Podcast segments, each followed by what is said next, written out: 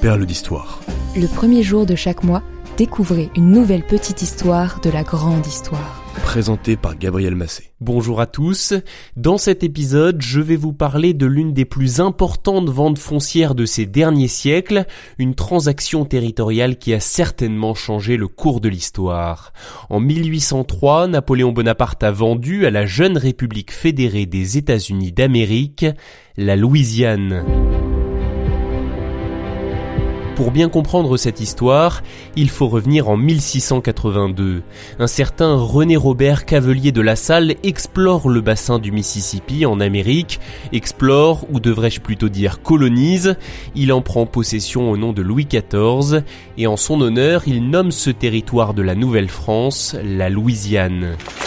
La Louisiane la Louisiane, Louisiana, c'est aujourd'hui un petit État américain qui était à cette époque une immense colonie française. Quand je dis immense, ce n'est pas exagéré. Au moment de sa vente, la Louisiane faisait plus de trois fois la taille de la France et près d'un quart de la superficie actuelle des États-Unis.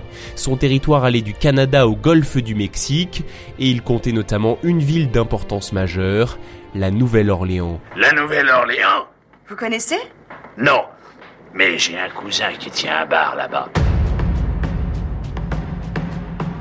Au cours du XVIIIe siècle, la France a dû céder une bonne partie de la Nouvelle-France.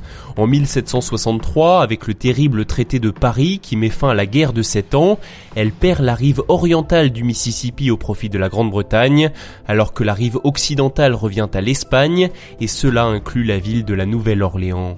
Une vingtaine d'années plus tard, quand les 13 colonies britanniques gagnent leur indépendance, l'Espagne autorise ces jeunes États-Unis d'Amérique à utiliser le fleuve Mississippi ainsi que le port de la Nouvelle-Orléans.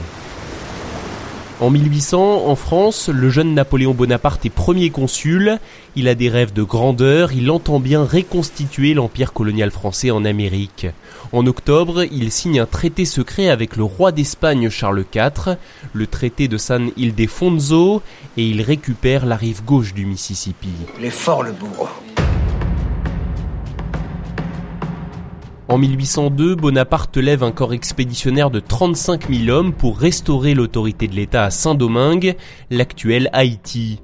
C'est un territoire d'à peine 22 000 km, sa superficie est inférieure à celle de la Lorraine. Pourtant, l'opération tourne au désastre, notamment à cause d'une épidémie de fièvre jaune.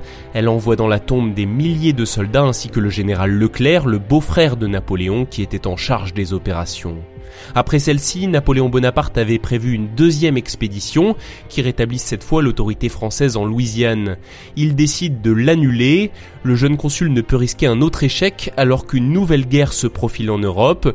Au lieu de perdre la Louisiane suite à une défaite militaire, sans doute au profit des Anglais, il préfère la vendre aux États-Unis pour financer des campagnes militaires desquelles il pense pouvoir sortir vainqueur. C'est aussi une occasion de se faire une alliée de cette jeune nation américaine dont Bonaparte pense qu'elle deviendra un grand rival de l'Empire britannique. Les ennemis de mes ennemis sont mes amis. Au début, les Américains pensaient acheter seulement la Nouvelle-Orléans, mais Bonaparte leur propose toute la Louisiane. C'est une proposition que les États-Unis, dirigés par le francophile Thomas Jefferson, ne peuvent pas refuser. Cela leur permet de doubler d'un coup leur territoire. Souvenez-vous qu'en 1803, les 13 États de la République fédérée des États-Unis sont concentrés sur la côte Est. La conquête de l'Ouest n'a pas encore eu lieu. En avril 1803, les émissaires américains Robert Livingstone et James Monroe se déplacent à Paris. Ils sont venus acter le traité de vente, 10 millions de dollars pour la Nouvelle-Orléans, 5 millions pour le reste de la Louisiane. Ils s'apprêtent à signer cette transaction foncière historique. Le 30 avril, ça y est, ils la signent avec François Barbet-Marbois, ministre de Napoléon. Côté français, cela permet de récupérer quelques 80 millions de francs, une somme considérable qui paraît presque une broutille aujourd'hui, c'est l'équivalent de 300 à 500 millions d'euros actuels. L'Assemblée nationale est informée de cette vente après la signature. On ne lui a pas demandé son avis, pas plus à elle qu'aux Amérindiens ou aux Français de Louisiane. Eux, du jour au lendemain, ils sont devenus américains et beaucoup l'ont très mal vécu. Ils ont le sentiment d'avoir été vendus avec leurs terres. Dès la vente signée, la Grande Louisiane est divisée. Elle est d'abord coupée en deux, le territoire de la Louisiane au nord et le territoire d'Orléans au sud.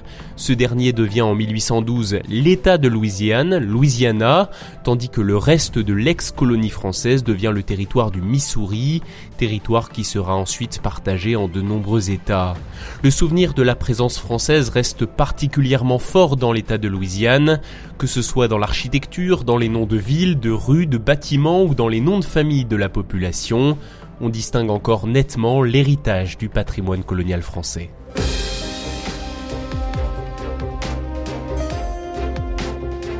Merci d'avoir écouté cet épisode. S'il vous a intéressé, n'hésitez pas à vous abonner au podcast Perles d'Histoire.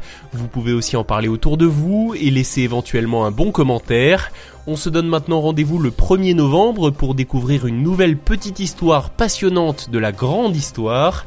À bientôt!